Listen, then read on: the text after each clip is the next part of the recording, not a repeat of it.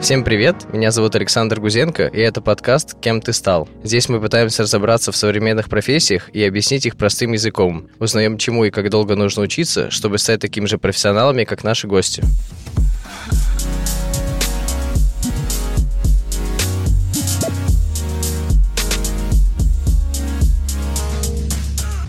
Сегодня у нас снова выпуск не совсем про профессию.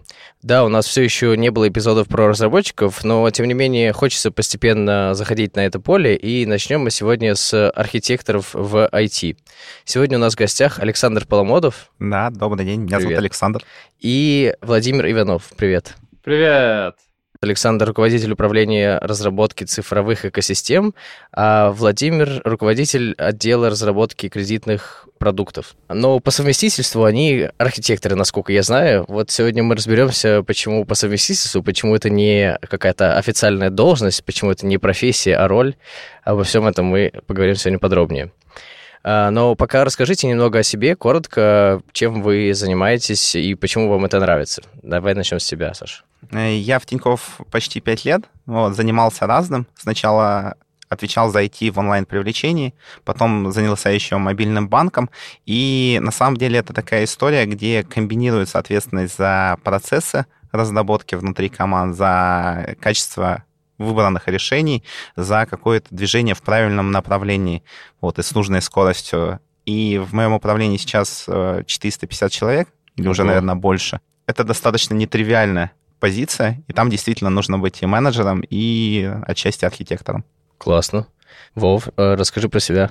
Работа руководителем отделения кредитных продуктов это значит работа над э, мотивацией, над культурой, над э, тем, чтобы людям было интересно делать их задачки. С одной стороны, да, то есть это такое управление людьми, но с другой стороны, это какое-то видение технологического развития, да, то есть каким образом, на каких технологиях строить э, будущие решения, чтобы они хорошо поддерживали бизнес.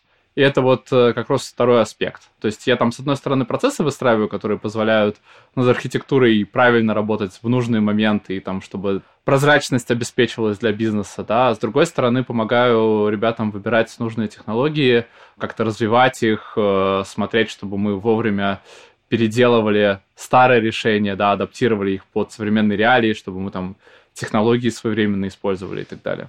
Я думаю, нам всем понятно, кто такие архитекторы в привычном понимании. Это люди, которые придумывают крутые там здания, сначала на бумаге или там в проекте на компьютере, потом делают макеты и, наконец, воплощают свои самые смелые идеи, там, мечты в жизнь. Но э, это очень творческая профессия, как мне кажется. Но вот э, кто такие архитекторы в IT, я думаю, знают вообще далеко не многие. Давайте сегодня разберемся в этом и начнем, как обычно, с терминологии. Э, Саш, как ты думаешь, кто в твоем понимании вообще такие архитекторы в IT и чем они должны заниматься?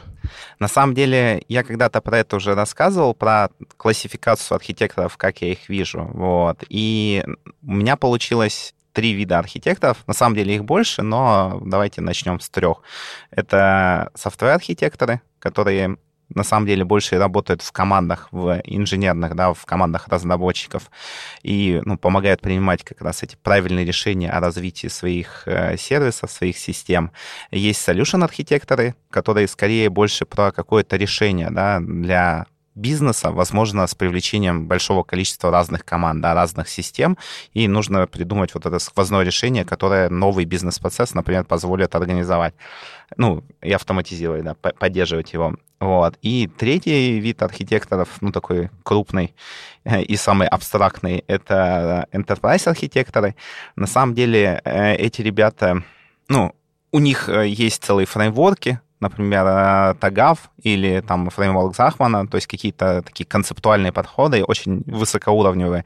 И, ну, в моем мире Э, кажется, что вот эта зона ответственности, она больше относится к, уже к техническому директору, к какому-то CTO, потому что это больше его ответственность, его домен, чтобы эта архитектура систем, да, она удовлетворяла требования бизнеса. Вот. Э, а наличие такого выделенного enterprise архитектора оно часто приводит к тому, что есть разрыв между деталями реализации и вот этим высокоуровневым видением, и этот разрыв становится часто все больше, потому что этот тип архитекторов, если он выделенный с такой позицией, да, отдельной или должностью даже, он э, может витать в облаках, а о деталях как раз уже не знать, потому что он общается, может общаться больше с бизнес-заказчиками, со стейкхолдерами и показывать им диаграммы, там, стрелочки, кружочки и презентации в PowerPoint, которые на самом деле очень сильно оторваны от реальности. Такой полумифический образ.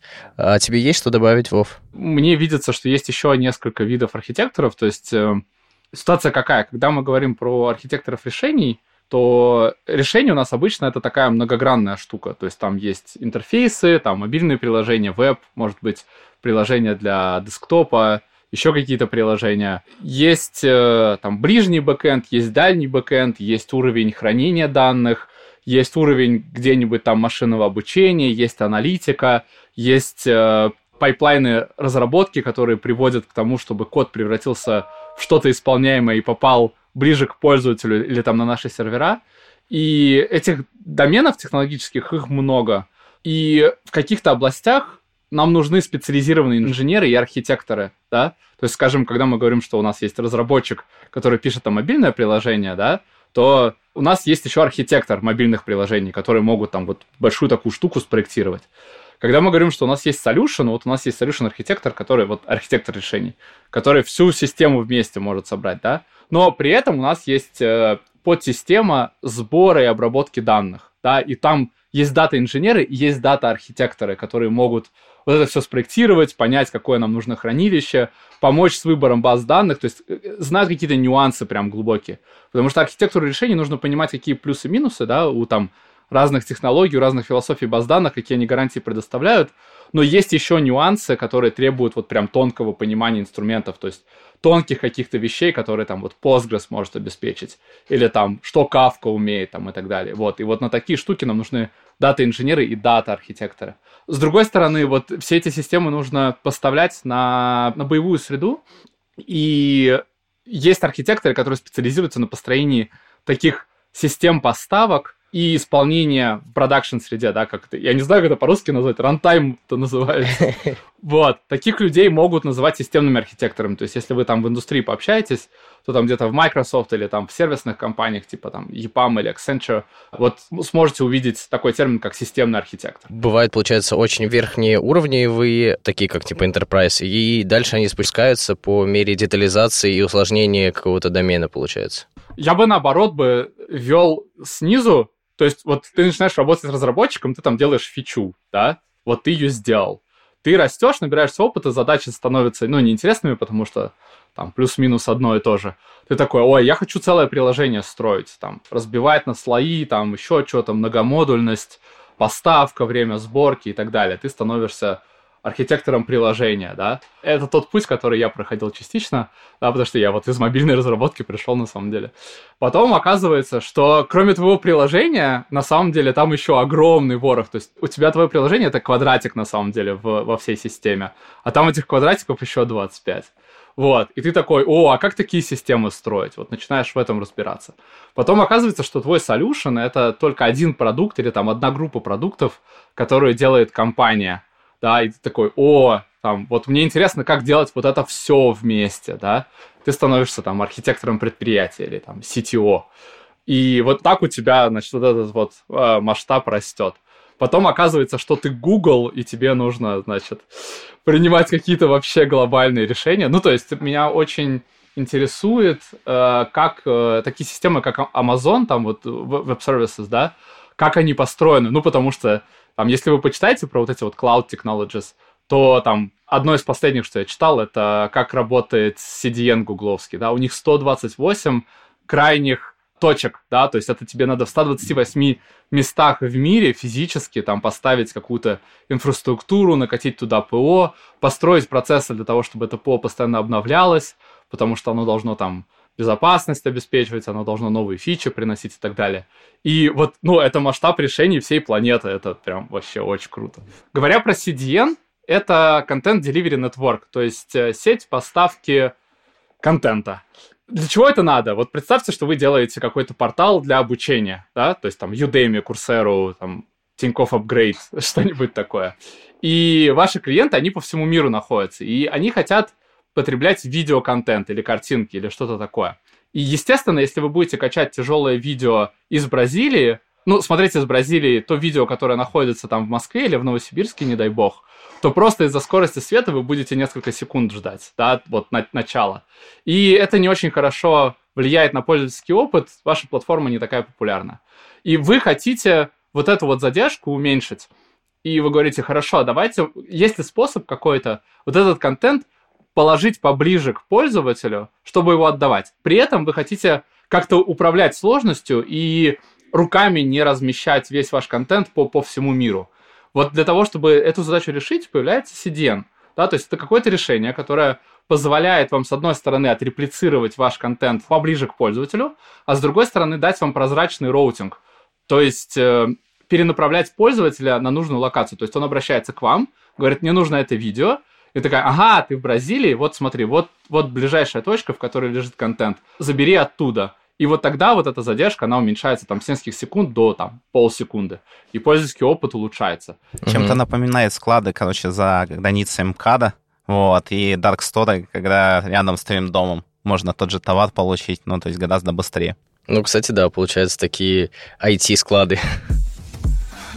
А чем вообще занимаются архитекторы? То есть э, вот можете ли привести какой-то пример своей задачки, которые вы делали там недавно или, может быть, давно, э, и как и на что это повлияло? И для чего это делалось? Мы вот тут в Тинькофф Бизнес в кредитном отделе занимаемся тем, что даем бизнесу деньги на развитие.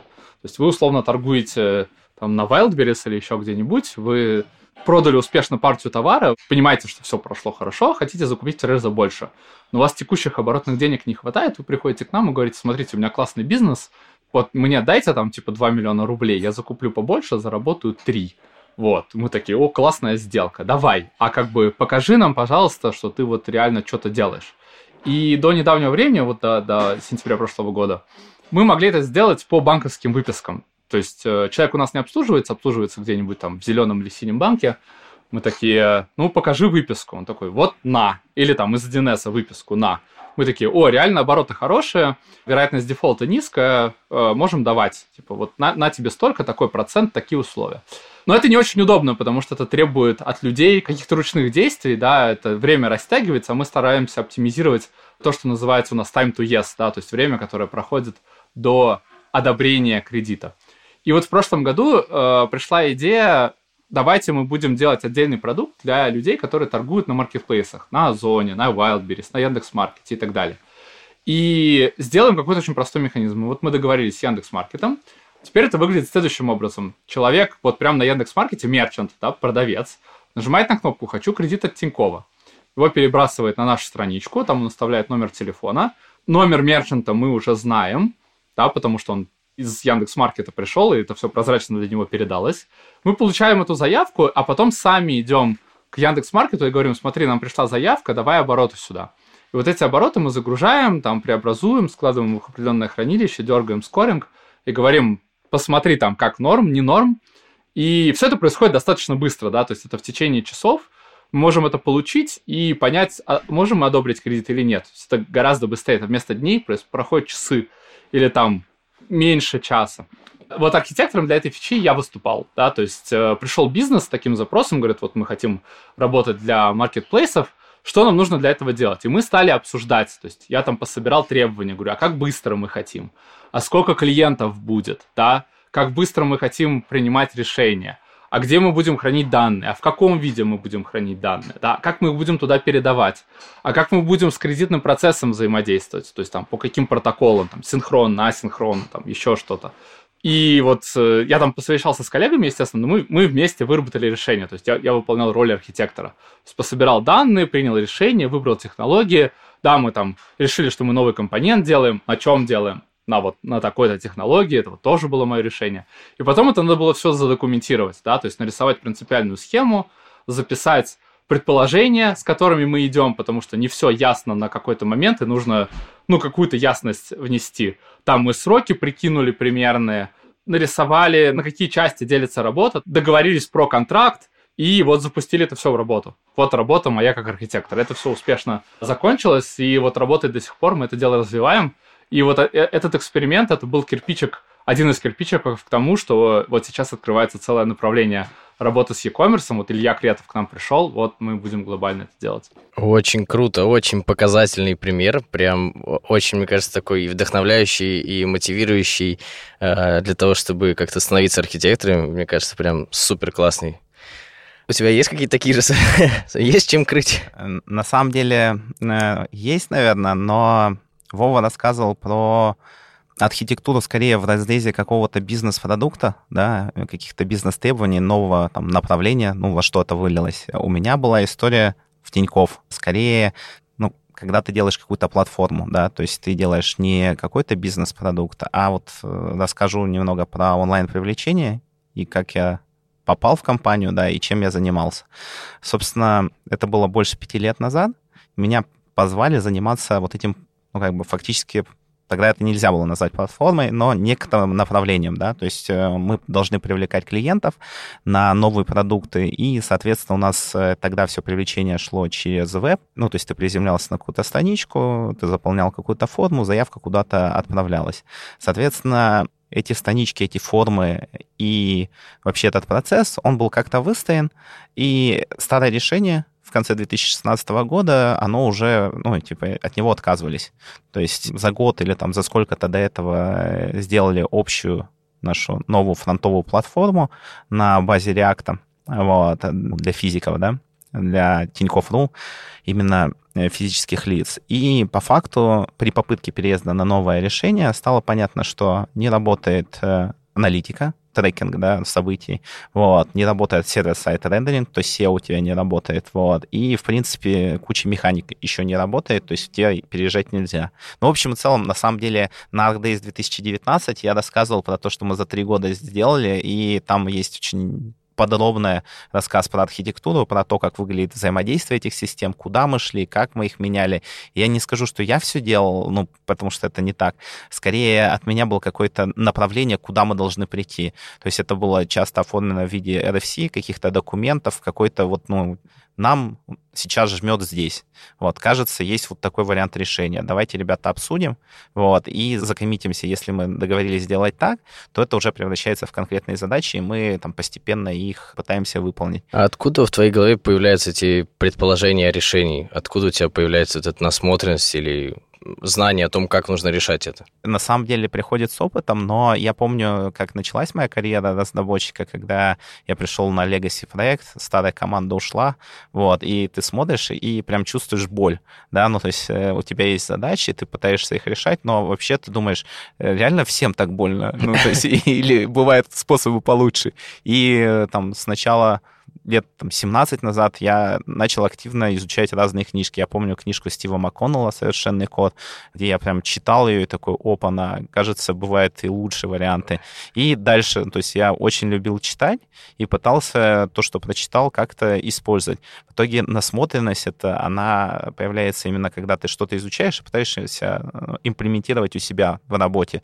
Что-то работает, и ты такой, опа, на, вот это, кажется, правильный подход. Добавлю еще со своего опыта я вообще в архитекторы, ну, тоже рос достаточно целенаправленно от позиции там ведущего разработчика. И тоже, естественно, тебе нужно очень много, ну, вот как это, насмотренности говорят, да, там. А, обычно это говорят про дизайнеров, но у нас тут архитектура, систем дизайн, короче, то же самое. Тоже дизайн. Да, да, да, да. И, естественно, вот эти все решения, они всплывают в твоей голове тогда, когда у тебя есть история наработанных решений, когда ты по, по граблям уже походил, и ты поделал, вот у тебя там типа 10, 20 систем, 30 систем спроектировано, и ты понимаешь, что ну вот это не работает, а это работает вот так вот. Или просто у тебя какие-то кирпичики уже складываются, то есть там почему надо вот там такие базы выбирать и там или еще что-то. То есть э, задача сложная, и тебе нужно просто много опыта для того, чтобы какие-то вещи такие концептуальные э, закрывать.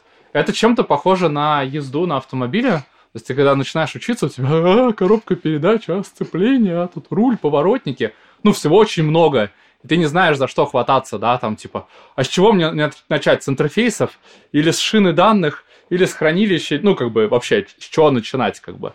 А потом, когда ты учишься, да, у тебя приходит опыт, ты уже понимаешь, ага, ну, тут там, типа, здесь React возьмем, как бы, окей.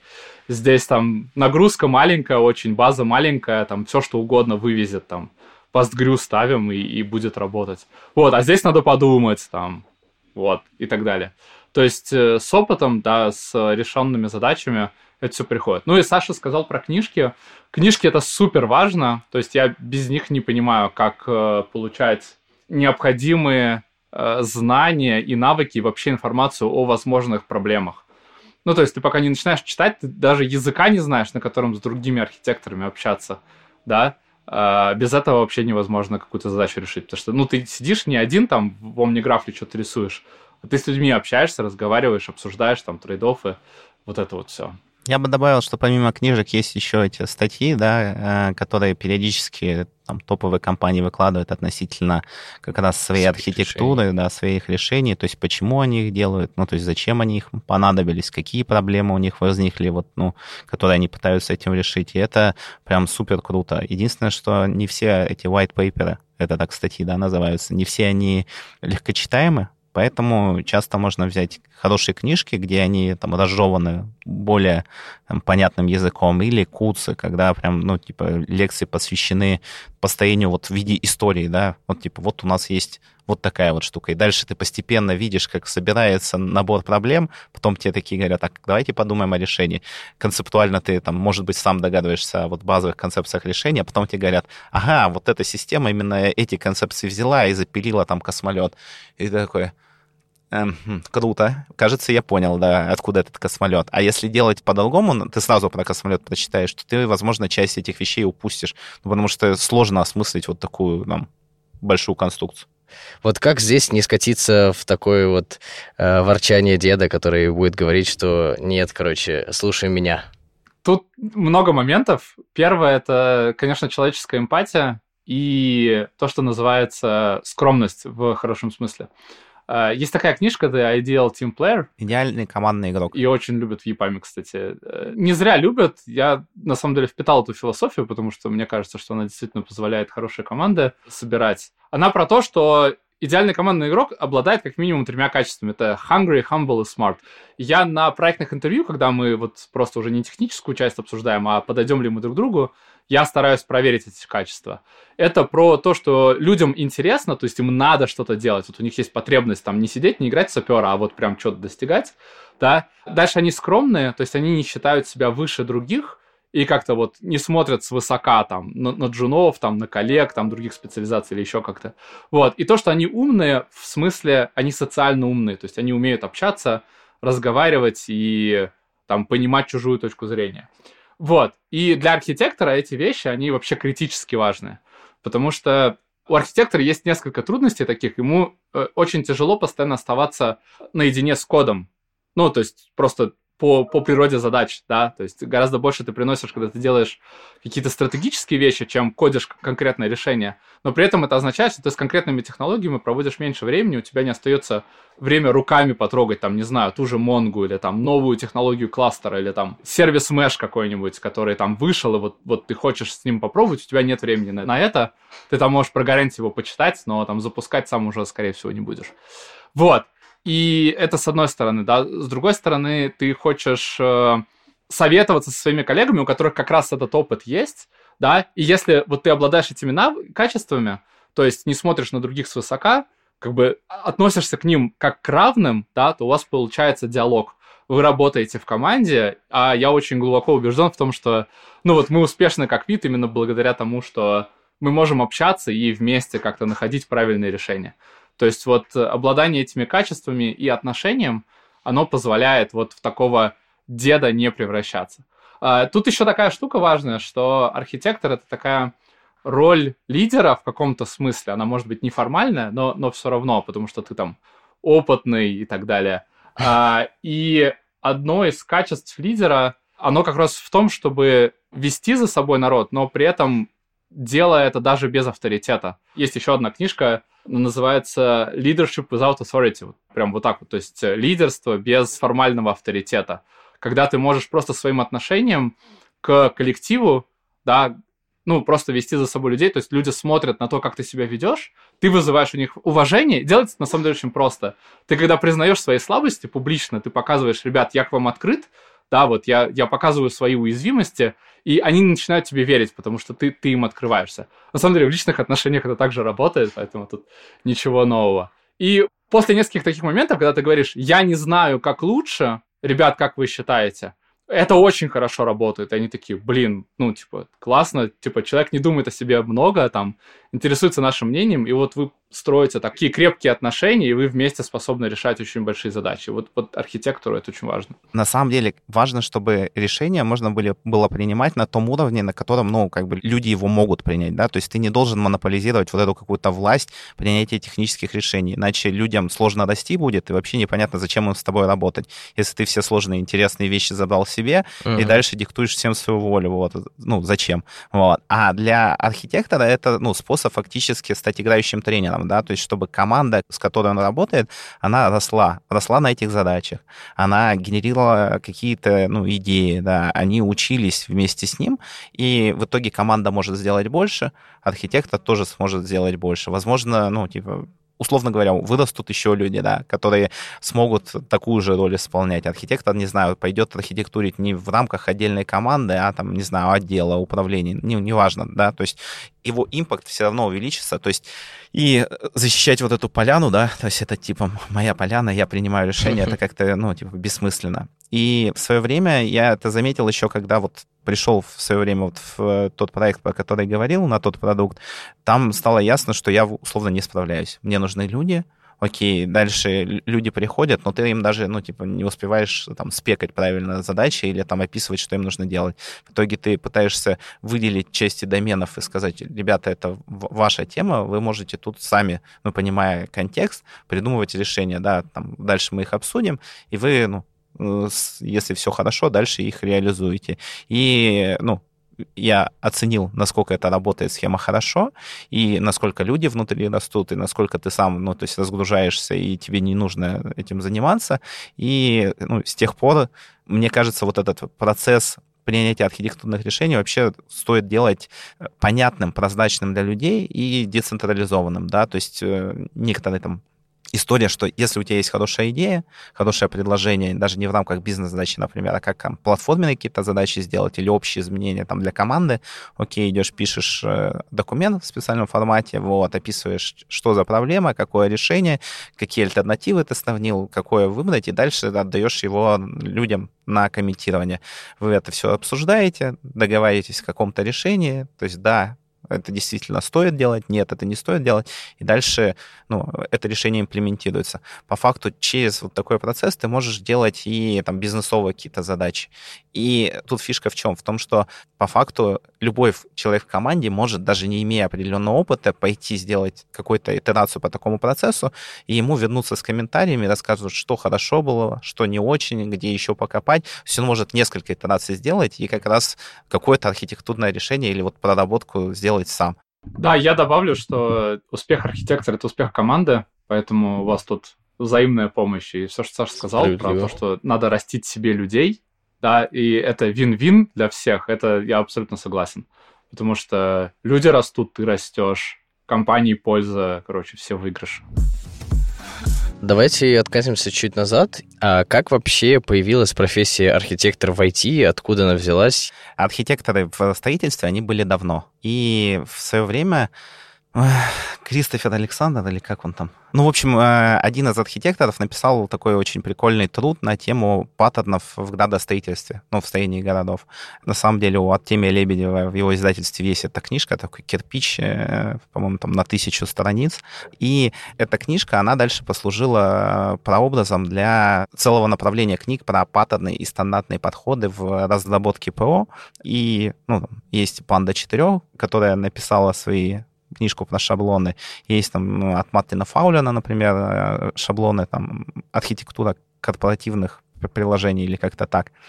Вот. Есть еще куча разных вещей, но суть-то в чем? В том, что скорее всего, вот эта история с архитекторами, она появилась вот в крупных айтишных проектах. Вот, например, э, если вы Фредерика Брукса читали своего «Мифический человек и месяц», и OS 360, ну, в общем, с проектированием одной из операционных систем компании IBM, то, скорее всего, там были технические решения и, ну, типа, проектировочные решения, которые требовалось принять, и кто-то их принимал. Я уж не знаю, сам Фредерик или там кто-то еще, он вроде как там больше за менеджмент отвечал. Поэтому, когда у тебя появлялись сложные IT-системы, там нужно новый язык сделать или там компилятор сделать, там явно, ну, как бы кто-то эти решения принимал. Есть такой э, известный персонаж Мелвин Конвей, вот, он игру «Жизнь» сделал, и одновременно он сформулировал такое утверждение про там, связь архитектуры со структурой коммуникации в организации. Вот. Причем ну, суть утверждения в чем? В том, что организации, они повторяют в своей IT-системе структуру коммуникации внутри организации. Он изучал то, как комитеты принимают решения, вот как раз э, там, комитеты типа IEEE, вот, и, и же с ними всякие там, стандартизирующие органы, э, о том, что, например, условно, если вы э, там, договариваетесь о компиляторе, и у вас три однозначных отдела ну, вносит какие-то предложения, то, скорее всего, у вас компилятор будет трехпроходным. Вот. И история в чем? В том, что вот он там про архитектуру говорил, а это уже было 50 лет назад, больше. То есть вот это его утверждение, ему больше 50 лет. И, видимо, ну, то есть сами вопросы архитектуры и проектирования каких-то решений вот, ну, в области IT, они тогда уже были, их кто-то принимал. Поэтому, ну, сама профессия, она достаточно, видимо, уже древняя. Да, больше 50 точно лет. Да, но насколько древнее сказать сложно. Когда в компаниях вообще появляется потребность в архитекторе? Вот, допустим, если у нас стартап, э, необходим ли нам архитектор или эта ответственность распределена на всех? Роль и обязанности существуют с первого дня, потому что систему все равно должен кто-то продумывать. Будет ли это выделенный отдельный человек? На 99% нет, потому что там все делают очень много, и больше того, что у них там по роли написано, и архитектура, ну, она может либо рождаться в каких-то совместных обсуждениях, либо это будет там какой-то ведущий разработчик бэкэнда, который это будет делать. Но работа все равно никуда не девается. Все равно нужно задавать вопросы бизнесу, все равно нужно принимать какие-то решения, все равно нужно выбирать технологии, все равно нужно что-то документировать хотя бы в минимальном объеме. Поэтому архитектор нужен, конечно, с первого дня. Единственное, что в стартапах это обычно, опять же, либо CTO, да, либо какой-то ведущий разработчик, либо вот что-то в этом смысле. И вот тут интересно, мы уже очень много говорим про архитекторов, но у меня все еще нет четкого понимания. Это все-таки техническая какая-то роль развития человека или менеджерская какая-то ветвь? Э, мне нет понимания. Кто может ответить на этот вопрос? Давай я отвечу. Я специально для ответа на этот вопрос сделал целый roadmap архитектора решений. Wow. который лежит на гитхабе, и есть статья в моем блоге про это. Приложим ссылочки. А, ответ на этот вопрос короткий такой. Обе роли. То есть это и менеджерские компетенции, и технические компетенции. И без обеих половинок очень тяжело на самом деле. То есть э, для того, чтобы принимать технические решения и как-то их обосновывать в команде, или вообще знать, почему именно такие решения нужно принять, нужны технические компетенции, да, нужно быть знакомыми с разными технологиями, с разными подходами, с разными выборами, которые вы можете сделать, потому что серебряных пуль не существует. И когда вы выбираете какую-то технологию, вы должны понимать, чем вы жертвуете, да. Но для того, чтобы это понимать, нужно поговорить с бизнесом, выяснить, что им на самом деле нужно, немного ли они декларируют и на самом деле хотят что-то другое. Дальше нужно их убедить в том, что твое решение, которое ты придумал там с командой, оно рабочее, нужно делать именно так, иначе вот такие, такие, такие риски – то есть э, без обеих половинок тяжело, поэтому нужно вот, вот в обе ветки. Вот, но я опять же всех отправлю в, в свой roadmap, там вот есть велка hard skills и soft skills, вот, пожалуйста. Кстати, я бы добавил про то, что действительно менеджерские скиллы нужны, но Вова уже упоминал про книжку Leadership Without Authority, вот, и там не, ну, там история не про авторитет скорее, а про формальные полномочия. Так вот, часто у, там, у человека, кто исполняет роль э, архитектора, у него нету формальных полномочий продавливать свои решения. А если они есть, то лучше ими не пользоваться. Это вот, интересно. Иначе ты рушишь мотивацию команды. Вот, поэтому наличие hard skills -ов, оно ну, необходимо, чтобы ты мог взвесить как раз все эти компромиссы и, ну, как правильно подсветить их команде, да, то есть, возможно, ребята сами придумывают решение, ты его смотришь, и ты говоришь, не, это все говно, а условно говоря, здесь сидят недоработок. Да, раз, два, три, давайте попробуем их учесть. Вот. А если ты говоришь, это говно, и я там руководитель, и мы выберем вот это, ну, наверное, в следующий раз тебе никаких идей никто не принесет, скажет, ну, там, условный Вася, руководитель, пускай он и решает. Вот. Угу. Соответственно, ну, так делать не стоит. Все так, я, я очень сильно подтвержу. Я очень люблю критику давать в форме вопросов. То есть, когда тебе приносят решение, я даже не говорю, типа, что вот это не будет работать в этом случае, или тут не будет недоработок. Я спрашиваю, ребят, как вы думаете, как система поведет себя вот, типа, в таких условиях? И они такие, о, реально, там, надо балансер добавить. Ну, я утрирую, но... И самое главное, что таким подходом делаешь, ты выстраиваешь доверие и атмосферу уважения друг к другу и люди хотят продолжать с тобой работать. И тут я сделаю отсылку еще к одной книжке, называется «Бесконечная игра» Саймона Сайнека. И там очень простая идея, я, я очень быстро опишу, что все игры делятся на конечные и бесконечные, и у конечных есть четкие правила и ограниченное количество участников, а в бесконечных играх этого нет. И вот бизнес или там разработка ПО или разработка продуктов — это бесконечная игра. Ваша цель не выиграть квартальный отчет, да, а сделать так, чтобы вам вы могли продолжать играть, да, то есть зарабатывать деньги, развивать э, продукт, приносить пользу людям, и чтобы ваши сотрудники хотели продолжать это делать. Поэтому э, это гораздо важнее, чем точечный результат там, типа, в четверг после обеда. Это еще похоже пересечение на игру жизни, на самом деле, тоже, вот этот но, вот концепт. Да, но в игре жизни там история была про то, что, ну, то есть у тебя из, там, условно простых правил могут очень сложные поведения быть, там, несколько видов, да, упорядоченное, там, хаос, э, там, ну, неважно. Вот. А э, кстати, неплохо мачится на Kinevin фреймворк, вот, вот этот, ну, типа, подход из игры жизни, да, их состояние куда-то может прийти. Я хотел добавить, что э, когда у тебя игра бесконечная, ну, если вспомнить э, теорию игр, то поведение, которое тебе приносит, э, ну, результаты, оно скорее кооперативное. Вот. А если у тебя ограниченное количество раундов, то часто у тебя эгоистичное начало, ну, типа, пробуждается, и тебя если ты реверсивно разматываешь игру, например, у тебя 5 раундов, uh-huh. вот, и ты думаешь, нужно ли играть в кооперацию или нет, ты всегда знаешь, что у тебя пятый раунд последний, и там, как бы ты ни поступил эгоистично, дальше уже кооперации, ну, типа, по-любому не будет. Uh-huh. Соответственно, ты говоришь, в пятом раунде нужно быть эгоистичным. Потом ты говоришь, ну, тогда я, как бы, четвертый раунд, а что в нем делать? Ты говоришь, в четвертом раунде эгоистичный. И дальше... Разматываешь. Да-да-да, до самого начала, что, ну, типа, нужно выбирать э, равновесие скорее по нэшу, да, то есть лучший вариант для тебя себя в условиях того, что вам альтернативных действий оппонентов. А если ты думаешь, что это бесконечная игра, и именно так действуешь вместе с командой, то вам выгоднее выдать кооперативное, ну, совместное решение, которое вам всем принесет, ну, пользу. Это скорее будет равновесие по Парето. Угу. Получается, мы математически доказали необходимость э, командной игры и э, хороших soft skills -ов. Да. А, и у меня еще такой вот последний вопрос в блоке про архитектора. А, давайте разберемся, чем отличается архитектор от системного аналитика. У нас был такой вопрос в выпуске с системным аналитиком, соответственно. Там был ответ системного аналитика, а здесь э, хочу услышать э, мнение архитекторов. Вот э, как вы думаете?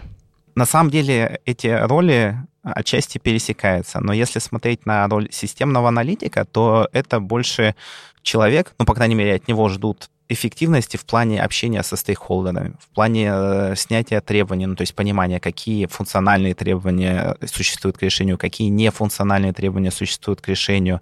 И он такой как бы опытный переговорщик, который может зацепиться за какие-то моменты в разговоре и докрутить историю, понять на самом деле, что хочет заказчик, вот, где там какой-нибудь конфликт интересов, ну, он же не с одним заказчиком, да, с разными стейкхолдерами общается, и составить такую общую картину, а что же, собственно, надо. Да, скорее всего, системный аналитик будет разбираться на каком-то уровне в том, ну, в технологиях, да, как это сделать. Но, скорее всего, его, ну, его компетенции, они не будут предполагать, что он готовит целиком решение решение, да, то есть что он будет его вообще предлагать.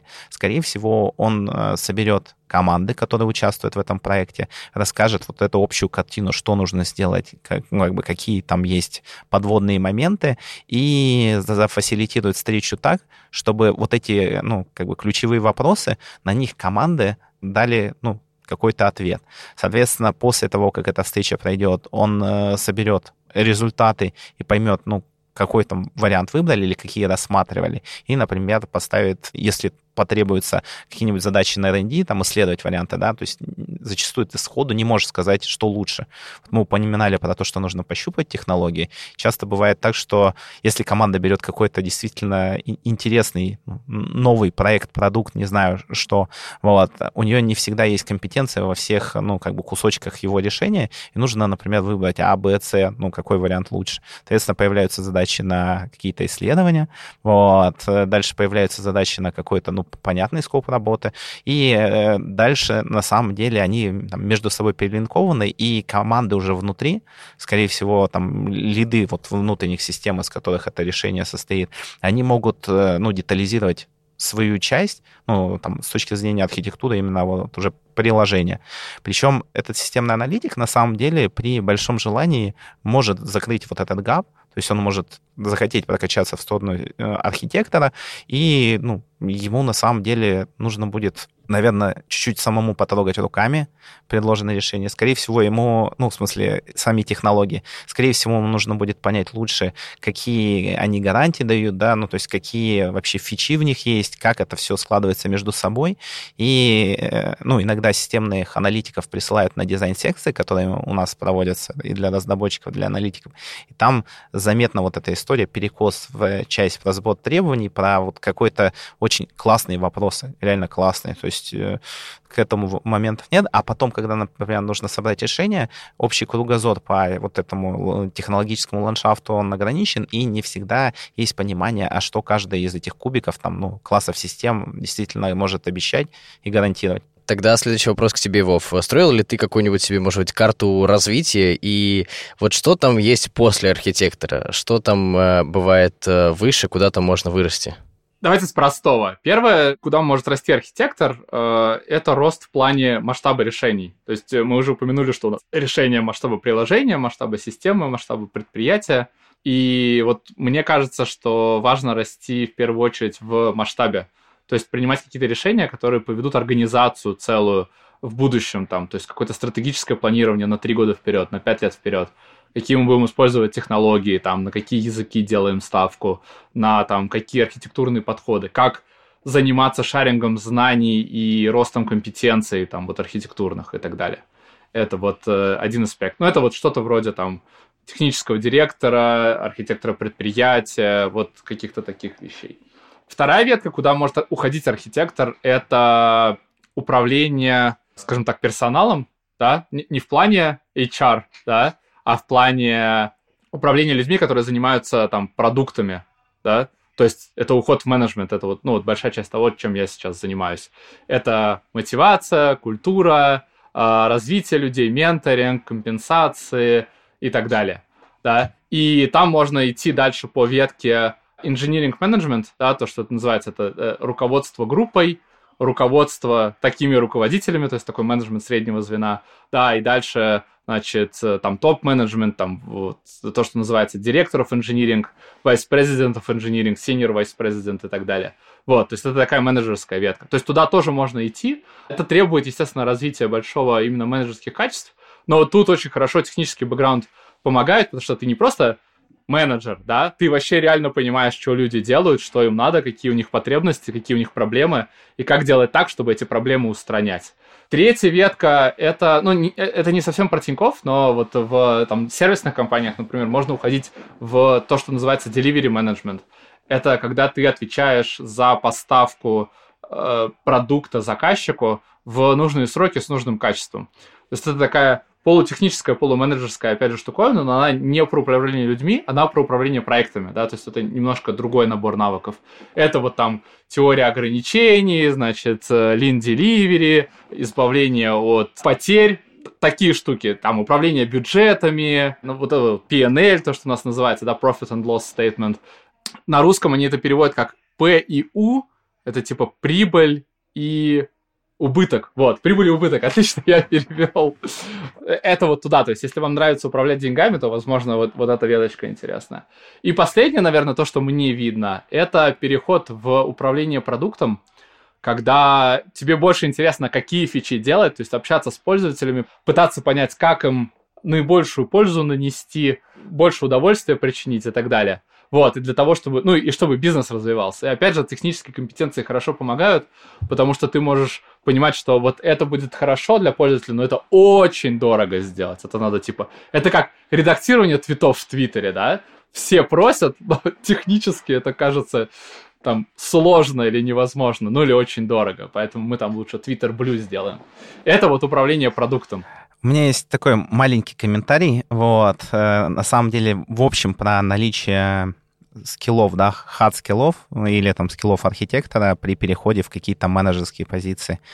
Я когда об этом размышлял, мне всегда казалось, что чем-то это Киплинга напоминает. Вот, э, с его историей «Мы с тобой одной крови», и там Акела промахнулся, да, с одной стороны, ты как бы говоришь, что вот ты понимаешь, да, людей, ты разделяешь их, ну, типа, проблемы, там, интересы и так далее, то есть, в общем, ты такой же, да, просто ты сейчас там, больше в менеджменте. Вот, с другой стороны, когда ты исполняешь роль такого лидера, и очень легко подавать доверие, да, то есть если только притворялся таким же, но на самом деле в каких-то важных вещах принципиально, ну, то есть не понимаешь какую-то инженерную историю и не стремишься закрыть этот гап, то, э, ну, как бы очень легко потерять вот этот э, авторитет, как раз неформальный авторитет, не то, что ты там руководитель кого-то, а то, что люди, в принципе, верят, что ты компетентен, да, вот, что ты не булшит-менеджер. Mm. Вот. Очень интересное такое э, красочное сравнение. А где можно обучиться вот этому мастерству а, архитектуры и ну, с чего лучше начать, какую лучше иметь базу для того, чтобы дальше кирпичики надстраивались, и у тебя было такое полное понимание а, систем? На самом деле, э, мне кажется, что сейчас э, есть ряд университетов, где образование выстроено достаточно хорошо. Например, Высшая школа экономики или физтех. Вот, возможно, в МГУ есть эти курсы. И суть в чем? В том, что там тебе рассказывают про software engineering, про разработку программного обеспечения в общем, как процесс выглядит. Тебе рассказывают про инструментарий, вот про те кубики, про которые, ну, про часть кубиков, про которые рассказывал Вова. И конкретно, ну, дальше тебе могут уже рассказывать про, например, курс курсы про построение отказоустойчивых систем.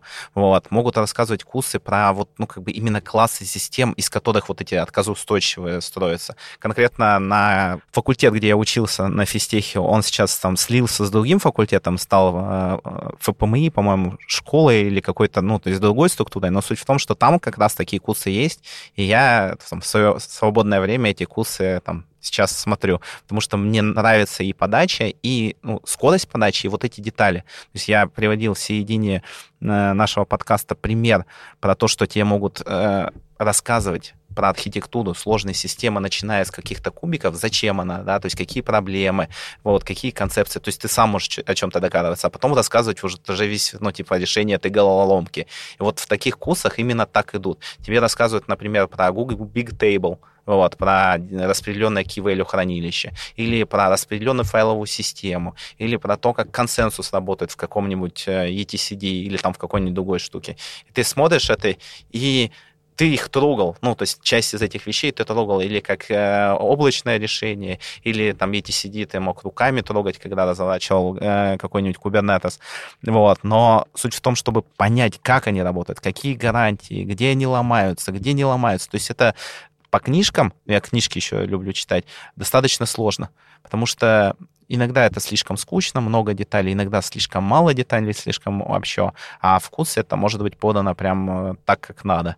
Короче, архитек... хорошему архитектору must-have какое-нибудь э, такое же хорошее техническое образование, да? Ну, не то, что must-have. На самом деле можно и от практики пойти, то есть, например, стать разработчиком, проектировать системы все сложнее и сложнее, но в определенный момент точно будет не хватать э, теоретических знаний. Угу. Ну, как Вова и говорил, ты просто не до конца поймешь, а где там проблема задыта. И я, проводя дизайн-секции, периодически сталкиваюсь с кандидатами, которые вот им прям вот формулируешь четко проблему, но из-за того, что они не до конца понимают глубину этой пропасти, угу. они такие говорят, ну, мы сделаем вот так вот. Ты говоришь, а вот это не смущает? И, и как бы и дальше все, пропасть открылась, и вы, вы перед ней остановились, и дальше непонятно, что делать, да? Я думаю, что высшее образование — это такая формальность все-таки. То есть э, важно знание, которое ты получаешь, а не диплом там любого цвета, синего, фиолетового или красного. Поэтому важно, да, качество того обучения, через которое ты проходишь. Я бы сказал, что практики недостаточно, нужно очень много вкладываться в, в собственное образование. У меня есть доклад на английском, кстати, про continuous learning, про то, как мы учимся и что делать для того, чтобы учиться. Но там очень простой секрет, типа, потребляйте как можно больше профильного контента э, на регулярной основе, и все получится. Вот, то есть секрет очень простой. А для этого нужно подписаться на твой и Сашин блоги. Да, это обязательно. Это optional, естественно, ну, то есть в интернете полно информации. Я согласен с тем, что какие-то курсы, они дают очень хорошую систематизацию. То есть они не просто говорят, что смотри, тут консенсус, тут NoSQL базы, тут, короче, там, не знаю, кроссплатформенные мобильные приложения. А они как бы вот деревом выстраивают тебе знания, да, и, ну, по кирпичку, и говорят, что вот смотри, вот тут такая проблема, вот, вот такие решения. Вот тут такая проблема, такие решения. Мне поэтому очень нравится книжка, которую мы сейчас на книжном клубе в Тинькофф читаем. Оно, кстати, станет скоро публичным, поэтому следите за анонсами. А, про дизайнинг Data Intensive Application, потому что человек, который написал, он вообще там компьютер-сайентист, Мартин Клепман. И он не предлагает решение, типа, говорит там, возьмите Кассандру и поехали, да, а он говорит, смотрите, вот мы хотим делать вот это. Мы там, не знаю, вот хотим скалировать базу данных. И какие есть варианты? Ну, мы возьмем, короче, возьмем реплику, поставим. А если у нас реплика стоит, то а как мы записи будем делать? Ну, тут есть варианты. Можно, типа, в одну, ну, как бы одного лидера выбрать, а можно несколько. Но трейдофы такие, как бы. А еще есть проблема, а как лидера выбирать? А вот есть еще проблема, типа, может время расходиться, и сетевые задержки у нас не установленные. Типа, а что с этим делать? И вот, как бы, от формулирования этих проблем у тебя вот, вот спектр знаний как бы расширяется, и ты понимаешь, в каких случаях что происходит. И вот с этой точки зрения книги и формальные курсы, да, они дают правильно выстроенное вот это дерево. Потому что когда ты учишься на практике, ты видишь отдельные куски, и ты очень склонен к тому, чтобы просто, типа, я так делал, у меня работало, сейчас я сделаю так же, скорее всего, сработает. А потом ты натыкаешься на какой-то edge case, про который ты не знаешь, и все рушится. Поэтому вот.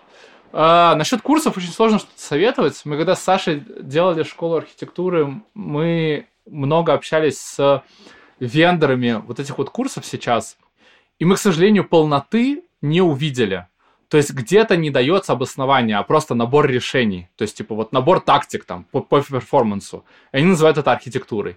Где-то э, оно очень разрозненное, да, то есть там тоже нет фундаментал. И мы такие, блин, мы бы рады были бы денег заплатить за то, чтобы нам помогли с материалами, но не нашли ничего подходящего качества, поэтому пришлось самостоятельно делать. Оно же недоступно, да, вовне? Или доступно? Ну, видео пока недоступно. Пара расшифровка, например, моих лекций доступна. И еще я там задолжал пару лекций. Ну, видимо, скоро их все-таки запишу. Как раз мне нужно было погрузиться глубже в распределенные системы. Вот, и в ту книжку, про которую Вова упоминала, там еще в парочку. Мне еще везут четыре книжки. Например, Таненбаум, э, там третье издание его книжки есть в распределенной системе, вот, 2020 года. Это очень прикольно. Там есть еще соавтор, видимо, который его побудил переиздаться, все-таки актуализировать эту информацию. Но я хотел бы добавить вот что. Очень важно, что тебе не просто компьютер-сайентист пишет, ну, то есть тот же Мартин Клепман, он был стартапером, он работал в бигтех компании, я уж не помню, в какой из этого фанга или манго, или как он там называется, этот на, набор компаний сейчас. Вот. И дальше он ушел как раз в то, чтобы э, стать теоретиком по распределенным системам. И там он сравнивал свою зарплату как бы в, в этой бигтех компании, и то, что он получил за вот этот Data Intensive Applications, которая стала просто хитом. Вот, и там, ну, сравнимые получились показатели, хотя для нам автора книжки просто это просто бомбические, короче говоря, ну, результаты. Результат, да. да, но для там разработчика это не так круто. И я общался с автором вот курса, который там наверное, мы приложим, который в там, вышке читается в МФТИ, мы тоже обсуждали, что часть вещей, которые компьютер-сайентисты придумывают вот из головы относительно того, что вот как делать в распределенных системах, компании типа Google или Facebook делают на практике, а может быть даже лучше, потому что, ну, им просто нужно решать свои задачи, да, да? то есть, типа, э, они экономят там миллионы долларов или делают какие-то, ну, там, решения, которые э, позволяют разработчикам проще писать свой код, на какие-то платформы свои. Ну, это не просто такие умственные изыскания, это прям реальная практика. Решение реальных задач. Да, и дальше некоторые вещи они в white paper не публикуют. Вот, в итоге, ну, типа, вот этого шаринга знаний не происходит. по поводу курсов э, и формального обучения. Я закончил э, в 2008-2009 году магистратуру, а в 2014 году, я помню, когда был взлет э, этих э, онлайн-курсов, Coursera, EDX и так далее, у меня был период, когда я за год-полтора параллельно своей работе как раз вот над тем проектом понял, что что-то не хватает некоторых э, знаний. Я начал с курса Model Thinking, у меня есть краткая саммари по книжке этой. Ну, то есть очень крутая книжка про модельное мышление. И дальше я еще порядка там 100 курсов за год-полтора прошел. То есть по там разработке разных игр, по, например, теории игр, по там еще чему-то. То есть там очень разные были курсы, но фишка в том, что мне очень хотелось вот закрыть вот это разрыв в понимании даже не то, что теоретическом, а как бы увидеть, как это ну, применяется на практике. Например, у меня был TLVR, мат-статистика, еще что-то. Ну, и тогда ML был, ну, не на таком хайпе, когда я учился. А когда я вот уже на код-серии изучал, там гораздо понятнее и проще было, куда это применить. Я помню, как мне еще со школы нравился TLVR, а как мне не нравилась мат-статистика в университете, потому что, ну, типа, тебе рассказывают что-то, у тебя до этого были такие красивые теоретические концепции, теории вероятности, типа, э, которые описывали тебе, что будет там в, в реальности, а потом тебе говорят, вот есть какая-то жесткая реальность, и придумай, какое у тебя там распределение, да, ну, то есть, типа, сравни гипотезы, там, а базовую альтернативную, какие-то критерии, там, не знаю, хи квадрат или еще что-то. Такой, к чему это все. Вот. А когда я открыл курсы зарубежных университетов, а, там, того же Стэнфорда, там, MIT, Беркли, еще чего-то, вот, и увидел это, я просто, ну, мне так понравилось ну, вот, самообразовываться. Я помню, у меня тогда был, была возможность, я все свое свободное время тратил на это. У меня там, в принципе, наверное, наше вот сейчас помещение, где мы записываемся, можно дипломами обклеить, которые я получил за эти там полтора года. Ужас, реально, ты очень жаждущий до самообразования. Это, наверное, такая отличительная черта тоже. Да, самое главное, чтобы вам было интересно. Если не интересно, то ничего не поможет. Да. Что должен знать и уметь начинающий архитектор, вот по-вашему? Какие у него должны быть вот технические, допустим, знания? Тут из hard skills -ов э, я в первую очередь выделяю технологические домены. То есть для того, чтобы какие-то решения уровня вот продукта принимать, э, нужно понимать, какие у нас есть технологии, да, и с чем мы работаем. То есть у нас вот в кредитном отделе, например, у нас есть мобильные приложения, которые на нативных технологиях сделаны, да. У нас есть веб-приложения, которые сделаны на, э, на Angular, на TypeScript, на там своем фреймворке поверх этого и так далее. Потом у нас есть там ближний бэкэнд, который на скале написан, да, то есть это такой, это JVM мир. Потом у нас есть дальние бэкэнды, которые представляют из себя группу микросервисов. Они там на Kotlin написаны, это тоже JVM, но тем не менее. Все эти бэкэнды общаются с базами данных с разными. То есть там и Postgres есть, и Oracle, и Cassandra. Это базы данных различных семейств. То есть хорошо бы понимать, чем они отличаются, где они применимы. У нас есть какие-то вещи, которые взаимодействуют с внешними источниками данных. Они там на Node.js написаны. Это там еще один технологический домен. У нас где-то внутри есть э, data warehouse, долгосрочное хранилище данных, склад данных, как это в переводе называется. Там свои подходы, свои технологии. С этим тоже хорошо бы хотя бы на каком-то уровне представлять, э, что это такое, что такое витрины данных, зачем они нужны бизнесу. Плюс к этому есть еще какие-то технологии, которые позволяют вам это все запускать да, то есть там тот же Kubernetes или виртуальные машины, или там какие-то облачные технологии, которые вам по позволяют это там, ну, в облако уходить. Есть еще мониторинг, который позволяет вам понимать, что ваша система нормально функционирует. Или когда что-то случилось, позволяет вам быстро разобраться, что произошло, и ввести систему обратно в боевой режим. То есть вот это вот все, это вот такие вот хард-скиллы, которым было бы неплохо обладать архитектору. То есть даже не обязательно уметь очень сильно программировать и там э, реализовывать э, задачи слит-кода, да, а просто знать вот про разные технологии, что они позволяют, какие там ограничения. Ну, то есть элементарно, когда ты на систем дизайн интервью говоришь, типа, а как мы будем на мобилу отправлять какие-то уведомления об обновлениях, да, условно тебе лайк поставили, человек говорит, ну я long polling канал открою с мобилы на на, на сервер и буду его держать. Такой, ну, удачи тебе, у тебя у пользователя батарейка через 3 часа сядет, и все. Вот. Поэтому, ну, то есть, какие-то такие edge case -ы, хорошо бы в курсе про них быть, чтобы там совсем, как бы, каких-то вещей не допускать. У меня тут еще написано, что в качестве hard skill -а есть еще System Design Patterns and Tactics. Это такой разговор про то, что вот ты разговариваешь с бизнесом, понимаешь функциональные требования, а потом задаешь вопрос, а как быстро это должно работать? А какой уровень безопасности мы хотим обеспечивать? А сколько времени в год мы хотим быть доступны? То есть это вот э, такие характеристики, как делать, да, не что делать, а как. И на каждой из этих характеристик есть на самом деле набор тактик, как их реализовывать. Ну, то есть, если совсем по-простому, мы говорим, что мы хотим обеспечивать там приемлемый уровень безопасности. Ну, то есть, по умолчанию накидываем, да, шифрование, значит, шифрование в процессе передачи, шифрование на хранение, а, сертификаты, то есть, э, вот какие-то такие штуки. Э, и это набор тактик на самом деле. То есть для перформанса есть свой набор тактик. Там кэширование, ограничение э, количества запросов, там вот, вот это вот все. То есть э, это тоже такой hard skill, то есть вам нужно знать про эти паттерны для того, чтобы, когда вы понимаете, что вот вам нужно какую-то такую штуковину реализовать, чтобы вы не сидели, не придумывали, что можно было бы сделать, а воспользовались каким-то готовым шаблоном и его могли бы применить. Но при этом надо знать, можно его применять или нет. И если вы применяете, то как, чем вы жертвуете в этом случае. Вот, это вот то, что в хардскиллах у меня написано. Забавно, кстати, сейчас Вова рассказал про вот э, тактики, да, э, и подходы от дизайну. И это скорее было про нефункциональные требования, которые, ну, часто страдали, потому что бизнес часто хочет функциональные требования, да, то есть фичи, вот, а нефункциональные требования для них, ну, типа звучат, ну, я же не заказывал, ну, типа, я заказывал функциональный, а нефункциональный не заказывал.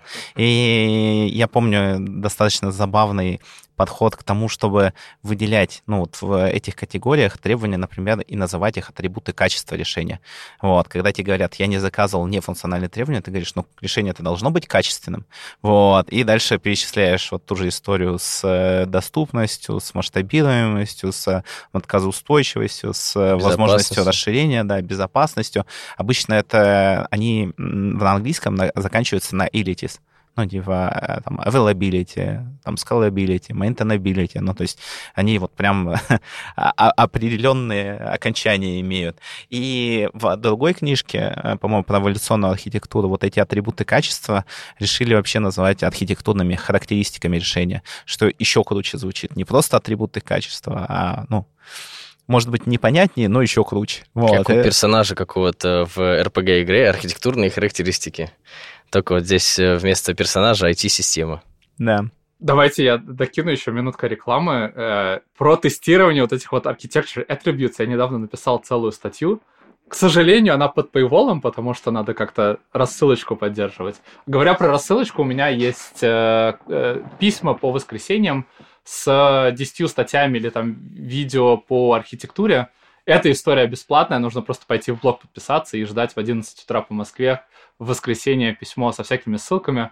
Вот там в первую рассылку попала статья Саши про книжки для архитекторов, поэтому эти штуковины тоже бесплатно доступны на сайте, можно просто посмотреть и прочитать. Идеально, идеально. Все приложим к, в описанию. У меня тоже на медиуме есть бложек. Вот, там сегодня тысяча подписчиков организовалась. О, поздравляю. Да, спасибо. Вот. Круто, круто. И я там тоже про эволюционную архитектуру писал, расшифровку своего выступления на нашей Тинькофф Agile Conference.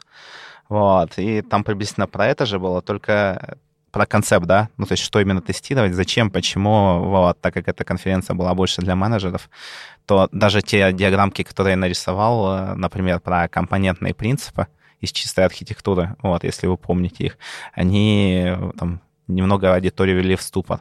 Я думал сделать более техническим доклад, но в итоге пришлось его чуть-чуть упростить.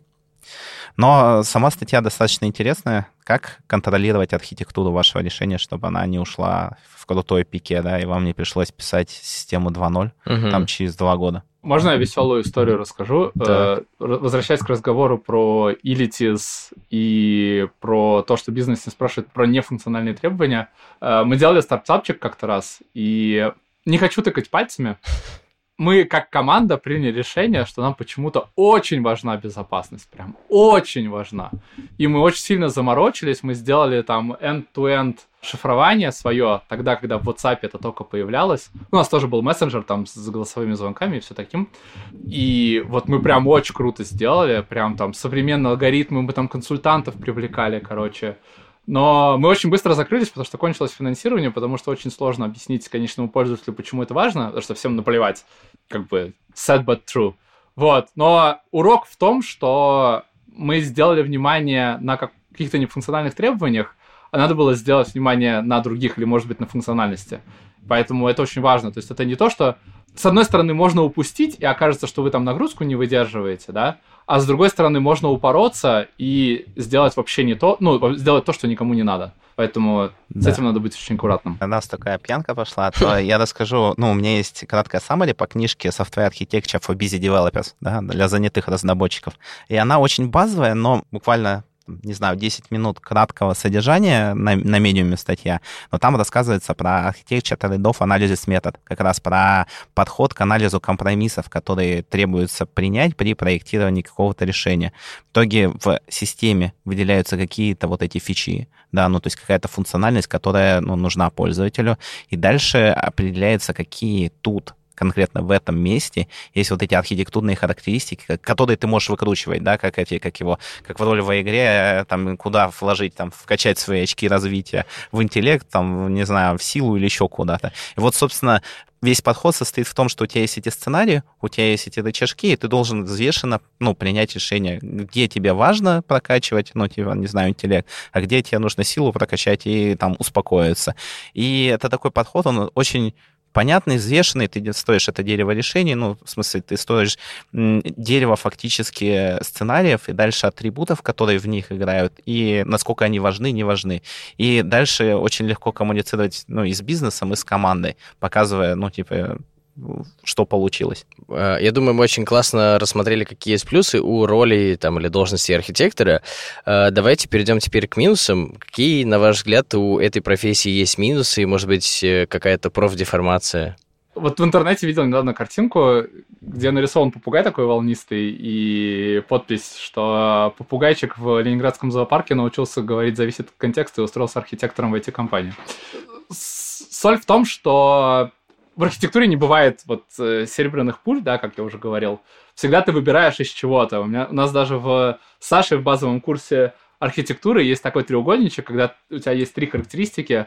Это безопасность, производительность и стоимость решения.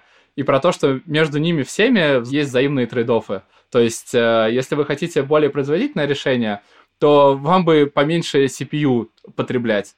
Но если вы хотите более безопасное решение, вам бы накрутить раундов шифрования побольше и ключик сделать подлиннее. Да, и это противоречащие характеристики, и тут надо какой-то trade найти. Или, например, вы хотите стоимость разработки уменьшить, но хотите систему производительной, да? Производительные системы обычно параллельные, но более дорогие в разработке. И, короче, так-так везде. И вот профессиональная деформация э, архитекторов, она в том, что ты везде говоришь it depends. Да, типа, а как сделать лучше?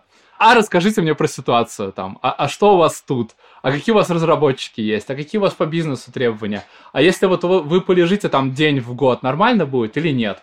Ну, то есть, потому что для внутренних продуктов, например, там каких-то бухгалтерских, это вообще окей, если в субботу решение будет не работать, как бы никто не заметит. А для некоторых решений, если у вас Твиттер, да, Типа, если он будет лежать полтора часа, будет паника вообще. Во ВКонтакте, в Одноклассниках, в Фейсбуке везде написано, что Твиттер лежит. Вот, поэтому зависит от контекста. А влияет ли как-то вот это вот искажение на твою жизнь вне работы? Учишься очень философски относиться к любым жизненным проблемам. Ну, то есть, я не знаю, это отрицательное или положительное. Так это положительное, мне кажется. Ну, возможно. Ну, то есть, ты, когда смотришь на проблему, ты не пытаешься как-то к ней относиться эмоционально. Ты вот думаешь, а это вот мне окей или не окей? А если мне не окей, что я могу с этим сделать? То есть, ну, как бы перестаешь расстраиваться и думаешь больше в сторону, а какую тактику я сейчас здесь применю, там, типа, я вот сейчас рисков буду избегать или буду риск принимать и там, типа, что-то делать по этому поводу. Очень философское такое искажение, да. Когда ты исполняешь роль архитектора, тебе нужно быть готовым к тому, что ну, результат твоей работы, он будет э, отдален во времени. То есть вот этого как бы подтверждение того, что ты молодец, ты можешь и не увидеть. Вот, ты там вкладываешься, а само решение, там, не знаю, через годы найдет тебя. Я помню, как у меня мой коллега, как раз, который мне. Э, инфраструктуру помогал в том решении, про которое я говорил, делать, э, его вознаграждение за участие в э, медицинском проекте достигло, когда он уже закончил школу. Он, ну, типа, выступал там тестировщиком э, железяк. Ну, типа чипов, э, там, условно, в 10 классе, потому что он IT очень занимался. Вот, он закончил школу, университет, и ему там через сколько-то лет прислали и говорят, мы вышли на рынок, мы молодцы, короче говоря, да. И типа, ну, там какое-то такое чисто символическое вознаграждение было, там сколько-то сотен баксов и открытка, но и суть в том, что как бы он там не архитектором был, но вот как бы отдаленность вот этого э, там, подтверждения, что вы молодцы, она там, может быть очень-очень далека, и сложно себя мотивировать. То есть у тебя нету вот этого типа «я сделал, я получил маленький результат, я молодец». Вот, нужно как-то с этим э, быть. Во-вторых, часто получается так, что если ты хорошо умеешь проектировать, ну, и ты можешь исполнять роль архитектора, тебя зовут э, там в те места и те проекты, где, ну, в принципе, нужна твоя помощь. Если эта помощь нужна, то, значит, на каком-то предыдущем стадии развития системы был пропущен момент, что можно было, ну, нужно было и можно было относительно нам несложно это поменять, в силу, например, там, запроса в бизнес, еще чего-то. И очень нужно быть аккуратным, оценивая вот текущую ситуацию, с позиции вот всех тех знаний, которые у тебя сейчас есть, да, как сложилось. И очень легко начать э, там закидывать э, там решения и там людей, которые этим до этого занимались, там, какашками. И это не очень хорошо. Почему? Потому что, ну, вы знаете, да, то есть когда разработчик приходит, новый разработчик на любую систему, он говорит, о, это legacy система, потому что написал не он. Соответственно, у архитектора должно быть какой-то, ну, типа, э, там, внятный подход относительно того, а в каком контексте были приняты решения, вот, те решения, да, и как система развивалась, что от нее вообще хотели. И иногда, ну, концепция бизнеса поменялась, вот, там, как в анекдоте, и, ну, там, система перестала удовлетворять требованиям, которые вот, ну, на глазах поменялись. И тут вопрос не в том, что почему раньше не учли, а скорее, а как минимальными усилиями сделать так, чтобы она вернулась вот на этот трек, да, ну, то есть, что она позволяла удовлетворить те потребности, которые запрошены. И э, вот этот философский подход, про который э, говорил Вова, он распространяется и на вот это э, восприятие прошлого, будущего, ну, то есть и на самом деле даже на аргументацию твою. То есть ты можешь вернуться назад, ну, то есть показать, как мы оказались в этой ситуации, и, ну, то есть сказать, что есть вот такие варианты развития событий, ну, как бы выбирайте. И на самом деле если ты так именно действуешь, то ты можешь заслужить очков, ну, там, в глазах бизнеса и той команды, да, куда ты пришел, например, помогать. Потому что, ну, это такой взвешенный будет подход. Да, действительно, у вас очень философское отношение к всем минусам, и я бы даже не совсем сказал, что это минусы, и вы так их обернули какую-то философскую обертку, что в целом как-то очень просто к ним относитесь. Ну, это, может быть, даже и хорошо. Тогда финальный вопрос. Кем вы мечтали стать в детстве? Давайте начнем с себя, Саш. Сначала, наверное, космонавтом, а потом ученым. Ни то, ни другое не получилось. Интересно. В детстве, видимо, все хотели космонавтами. Интересно было. Такое было время. А ты, Вов? Я помню, что я очень увлекался астрономией. Мне интересно было про это читать. Тоже, тоже космос. Да, но как-то дальше это не пошло. Я там ни телескоп себе не купил, ничего. Просто пару раз ночью походил, посмотрел на звезды. Вот.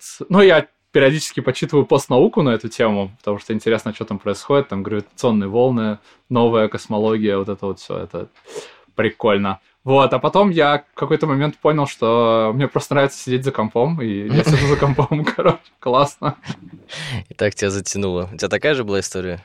Тоже мне, понравились компьютеры? Мне нравилась математика, вот, и потом мне начала нравиться физика, вот, потом я на физтехе учился, и вот как раз после физтеха Э, когда я понял, что я не стану ученым, видимо, не, не, не, не дотягиваю, короче, до идеалов. Вот. Я просто занялся, да, компьютерными всякими историями. Там джуниор-разработчик, потом разработчик, потом успел аналитиком поработать.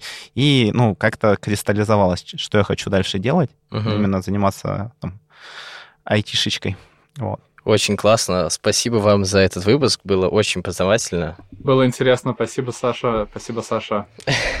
Хорошего дня. Это был подкаст «Кем ты стал?». Оставляйте оценки и комментарии на Apple подкастах и всех других э, аудиоплатформах, где это возможно. Пишите, что еще стоит э, рассказать, кого позвать. И над подкастом работали редактор Дарья Креметьева, звукорежиссер Роман Лукинов, ведущий Александр Гузенко. За джингл спасибо Артему Головину. Пока. Пока.